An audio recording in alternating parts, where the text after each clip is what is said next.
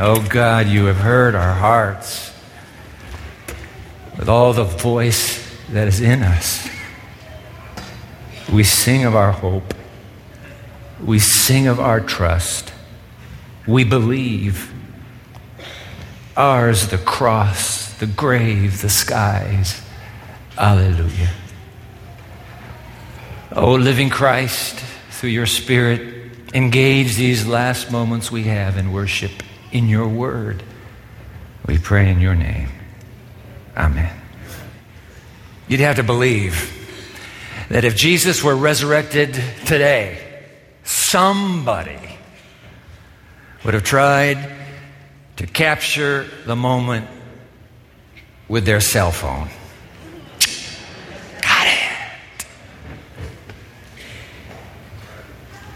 United Airlines. That's all I'm saying. Come on, this is the world of a camera is always recording everything. But you know what? If I could go on YouTube today and there would be two resurrection scenes, the one, of course, of the actual resurrection of my Lord Jesus, or the other scene, I would choose the other scene.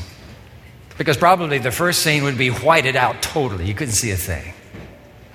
And the second scene, to me, the mystery is embedded in it as the one who was dead and is now alive is squatting around a campfire with his closest friends, and they're having breakfast down by the lake.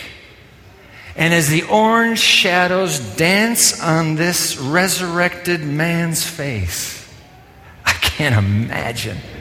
I'd replay it and replay it and replay it. I want to relive that moment with you.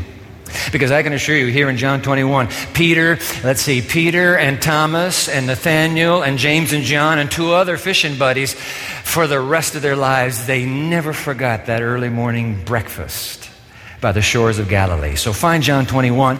That's our homily passage for this Easter weekend. John 21. Let's pick it up. I'm in the NIV. Whatever Bible you have, Pew Bibles in front of you, you can find it there as well. It's page uh, 732 in the Pew Bible. Let's, let's, let's start in verse 9. And when they landed, that would be the disciples, the seven I just mentioned, and they've been out all night. And when they landed, they saw a fire of burning coals there with fish on it and some bread. And Jesus said to them, verse 12, Come and have breakfast. None of the disciples dared ask him, Who are you? They knew it was the Lord. Jesus came and took the bread and he gave it to them, and he did the same with the fish. This was now, verse 14, the third time Jesus appeared to his disciples after he was raised from the dead. You know what? I, if I had been sitting squatting around that campfire, I believe the cat would have gotten my tongue too. I mean, what are you going to say? You know, the, the boys are, are, they're all young. They're, they're, they're Nobody's speaking, but look, look, look, look. He was dead. He's alive, and his hand just brushed mine. His hand just brushed mine as he handed me the bread. F.F. F. Bruce, in his commentary of this moment, his words on the screen the disciples, it appears, were conscious of a certain uneasiness. Yeah, cat got my tongue. An, an, uneasiness in the presence of their risen Lord. There was something quite familiar in having him with them by the lakeside, yet there was something quite unfamiliar in the company of one who had returned from the dead. Hey, listen, listen. If, you, if you've had breakfast, with a man who was dead and is now resurrected. I'm just thinking, there's probably nothing in life that would make you afraid again. Don't you suppose? I mean, come on. I heard Andy Stanley ask that question once, and I thought to myself, you are right on. I mean, look, so North Korea this weekend triggers a nuclear device. Well, the talking heads out there. And plunges the world 100 years exactly after World War I into some sort of global conflagration. But what's there to, what's, what's there to fear? Can't the man beside the breakfast campfire handle it? Isn't he, isn't he the one who was dead but is now alive forevermore? I mean, look. So, the doctor walks into your examining room with the x rays and CT scans as evidence and pronounces, You are not going to make it. But what's there to fear? Can't the man beside the breakfast campfire handle it? Isn't he the one who was dead once but now is alive forever? I mean, come on, I'm just saying, look. All those high flying dreams that you have, your daydreams and your night dreams about your career that one day is coming, suddenly, like smoke, dissipate. When the reality of past school, past graduation sinks in, and you're trying to get a job with the grades you got. Hey, wait, wait, wait, wait, wait, wait, wait. What's there to be afraid of? Can't the man who sat by the campfire, couldn't he do something about this? Isn't he the one who was dead once but now is alive forevermore? I'm just saying, ladies and gentlemen, when you've had breakfast with a man who was dead and is now resurrected, you pretty much have nothing to be afraid of ever again. Yeah, but Dwight, let me just tell you something, boy. He has never sat around my campfire.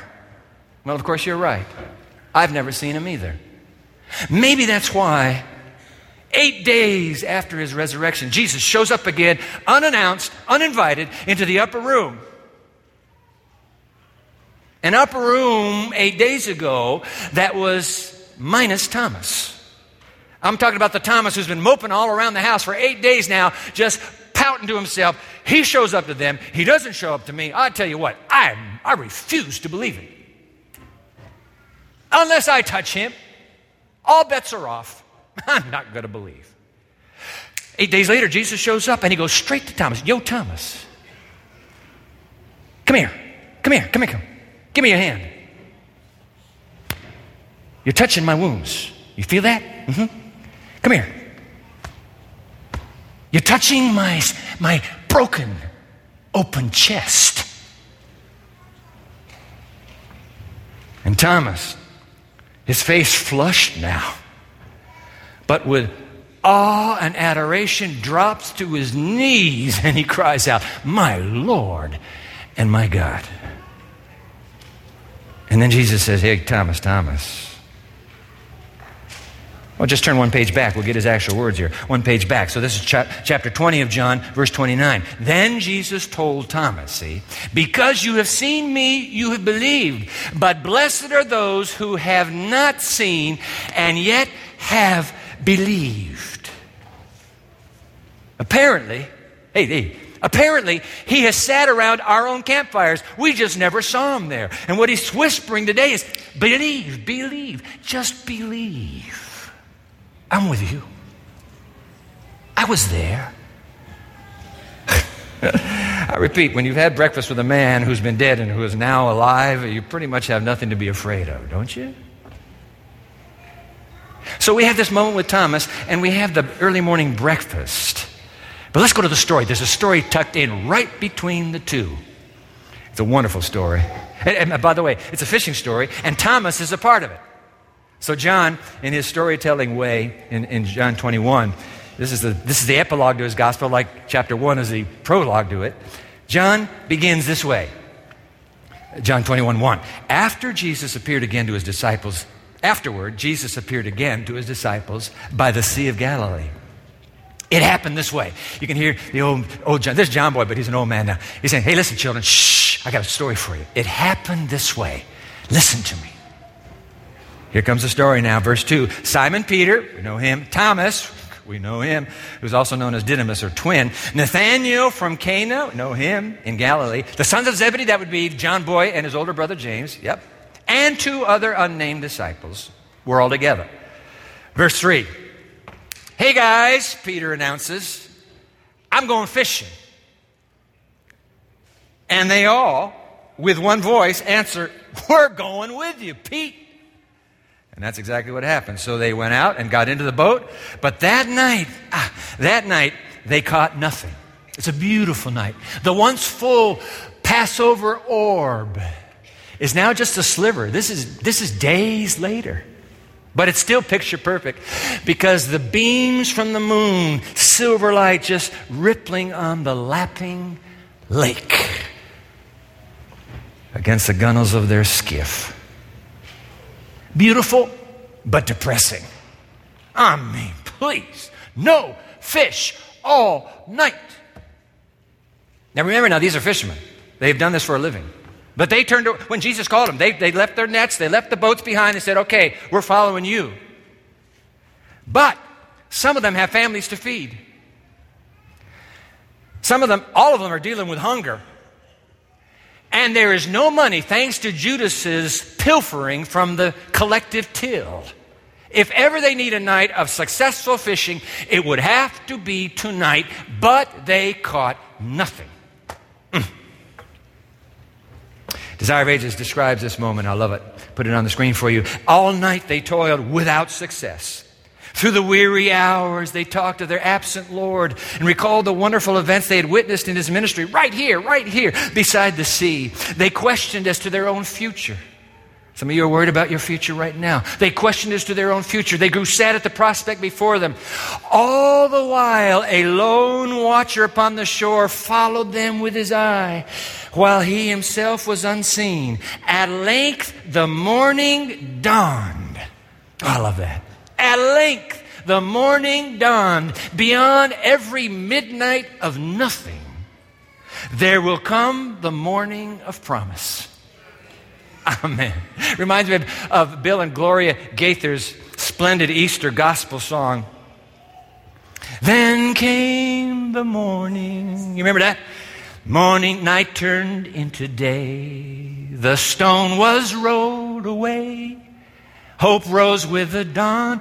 Then came the morning. Shadows vanished before the sun. Death had lost and life had won.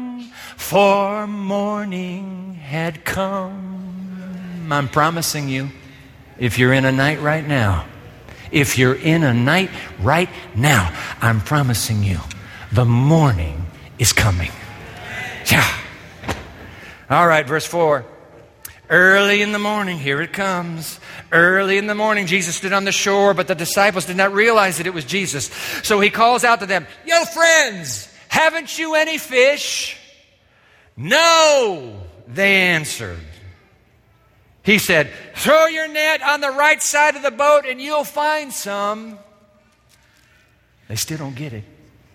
And when they did, they were unable to haul the net in because of the large number of fish. Then the disciple whom Jesus loved, that would be John Boy, said to Peter, It's the Lord. As soon as Simon Peter heard him say, It's the Lord, he wrapped his outer garment around him, for he had taken it off, and he's not going to show up in front of the Lord in his underwear, plunges into the water, jumps into the water. And the other disciples followed in the boat, verse 8, towing a net full of fish, for they were not far from shore, about a 100 yards. And when they landed, they saw a fire of burning coals. There's that breakfast. And there, the burning coals there with fish on it and some bread. Where'd that come from? Verse 10 And Jesus said to them, Bring some of the fish you've caught. So Simon Peter back out into the water, climbs back in the boat, drags the net ashore. It was full of large fish, 153, but even so, with so many, the net was not torn. Verse 12, Jesus said to them, Come, come, come, let's have breakfast. None of the disciples dared ask him, Who are you? They knew it was the Lord. Jesus came, took the bread, and gave it to them, did the same with the fish. This was now the third time Jesus appeared to his disciples after he was raised from the dead. Thus ends the second greatest fishing story in all the Gospels, which, by the way, was intentionally reenacted in order for them and us not to forget the punchline in the first greatest fishing story in all the Gospels. Which is why the second fishing story happened in the first place which is why the first story's punchline is absolutely essential. Last time we were together, we were in that, uh, come on, just for, the, for, for, for old time's sake, just uh, back to Luke 5. We were in. This is the, this is the great opening fish story of, of the Gospels. We just read the closing. Luke chapter 5. Luke 5. All right. We'll pick it up in uh, verse 4. So Jesus has the crowd here, and when he'd finished speaking, Jesus said to Simon, Hey, Pete, put out into the deep water and let down the nets for a catch. And Simon answered, Does this sound familiar? Master, we've worked hard all night and haven't caught anything. Happening all over again in that second story. But Peter goes on, because you say so, I'll let down the nets. And when they had done so, they had caught they had caught such a large number of fish that their nets began to break. So they signaled their partners in the other boat, Come, come, come and help us. And they came and filled both boats so full that both boats are going down now. And Peter, when Simon Peter saw this, verse 8, he fell at Jesus' knees and he said, Go away from me. Go away from me, Lord. I am a sinful man. For he and all his companions were astonished at the catch of fish they had taken, and so were James and John, the sons of Zebedee, Simon's partners. Then, here comes the punchline now. Then Jesus said to Simon, Don't be afraid. Don't be afraid. From now on, you will fish for people. So they pulled their boats up on shore, left everything, and followed him. Speaking of fear, there it is again. There it is. Because as it turns out, fishing and fear, I'm talking about fishing for people, that is, fishing and fear very often go together. I mean, if I share the good news that Jesus is resurrected and that he's coming back to earth again soon, what will people say? I mean, what will my friends think? How will my colleagues react? What will my neighbors say? Do you know, listen, listen, do you know that the number one reason why people don't fish is because of their fear? of what people will think of them. I have a friend in Las Vegas. Good place, by the way, to have friends. His name is Buck Weaver. He's been a businessman, been in sales most of his life, and has done well. And he's absolutely passionate. I'm telling you, he's absolutely passionate about reaching America for Christ. And he'll call me up every so often and I know exactly what he's going to say. Come on, Dwight. We got to reach America. We got to reach America. So what are you doing about it? Me? Yeah, what are you doing about it? We'll have the conversation. This year alone, this year alone, since January, four times, I have four voicemails on my cell phone. Four times. Same speech, same passion, same voice, same buck. Buck's not afraid. Jesus said, Don't be afraid. Buck isn't. I finally called him back this week. I said, Yo, Buck, I've been getting your messages. And he starts it again, all over again. I'm just telling you, Dwight, we got to re- reach America while it's time. You got a voice? Use it. Jesus' words to Peter on the screen Don't be afraid. From now on, you will fish for people.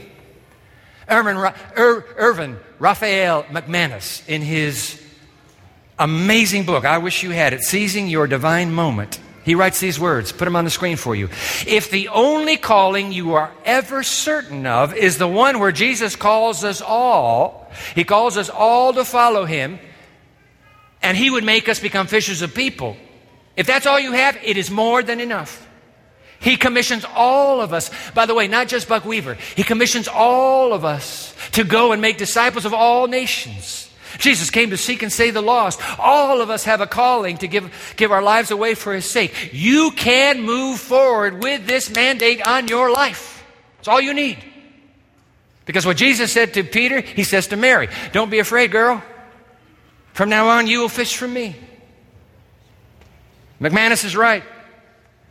It's the one calling you have right now that you can be absolutely certain of. Doesn't matter whether you've graduated or not. Doesn't matter whether you've ever been to school in your life or not. You have been called, and you are the one now that God considers the called one. Don't be afraid, Jesus says. From now on, you will fish for people. And God has given you a huge green light. McManus tells a story in his book He's, and I know this has happened to you too. He says, Do you remember the time? And I think everybody here will remember the time. Do you remember the time where you're stuck behind someone in traffic? All right? There's one person between you and the red light. You're obviously in a hurry. You have some very important uh, appointment. You got to get somewhere fast. And do you remember how you do you remember how you're acting when you're there? Because there's one person between you and that light. So you're you're clutching the steering wheel. You're just holding it tight and you're drumming it. You're drumming it. And your eyes, your eyes are frozen on that red light. You're staring it down. You're just waiting for the moment. Bam! It feels like it takes forever, but every time it changes, your foot goes off the brake and onto, oh, just before the accelerator, you realize that the person in front of you has no idea she has permission to move now. Remember? McManus writing, instead of looking forward, she's fixed on her own image in the rearview mirror and she's always on a cell phone. Have you seen that? And now McManus writes, he said, I want you to think what you were thinking. Not all those thoughts, but weren't you thinking something like this? Remember what you were thinking. I love this. Remember what you were thinking. Here's what you were thinking Move, lady. It doesn't get any greener than this. Move. What are you waiting for? This is as green as it gets. This is as go as it gets. And I said, Man, I've, I've, I've, I have part behind that driver. And then he goes on with the next sentence Oops. I wonder if that's what God is thinking about us. Dwight, you, girl, boy, what are you waiting for? That's as green a go as you will ever get in this lifetime. Move it. Move it for me, please. Let's go. What do you say in Espanol? Vamos. Let's go. Listen. What did Jesus say? Don't be afraid. From now on, the light is green, and you will fish for people. You got a green light, girl. Boy, you got a green. It's as green as it'll ever get. I love this last word from, from Desire of Ages on the second greatest fishing story. Put it on the screen for you. It was to bring this scene that would be Luke 5, the story we just read. It was to bring the Luke 5 scene to their minds and to deepen its impression that Jesus had again performed the miracle. That's the early morning breakfast miracle in John 21. His act was a renewal of the commission to the disciples. Though they were to be deprived of his personal companionship and of the means of support by their former employment, the risen Savior would still have a care for them. Hold on, listen to this. While they were doing his work, he would provide for their needs if they labored in connection with Him. His divine power combining with their human effort, they could not fail of success. End quote. Isn't that something? If ever you decide, and I hope you're not putting this off, if ever you decide to go fishing with Him, you will succeed. You won't catch every, you won't catch every fish in the sea. Do you think there's a fisherman alive who says, Since I can't catch them all, I'm not going to catch any? That's asinine. You just fish. And the promise is, you will catch many, many.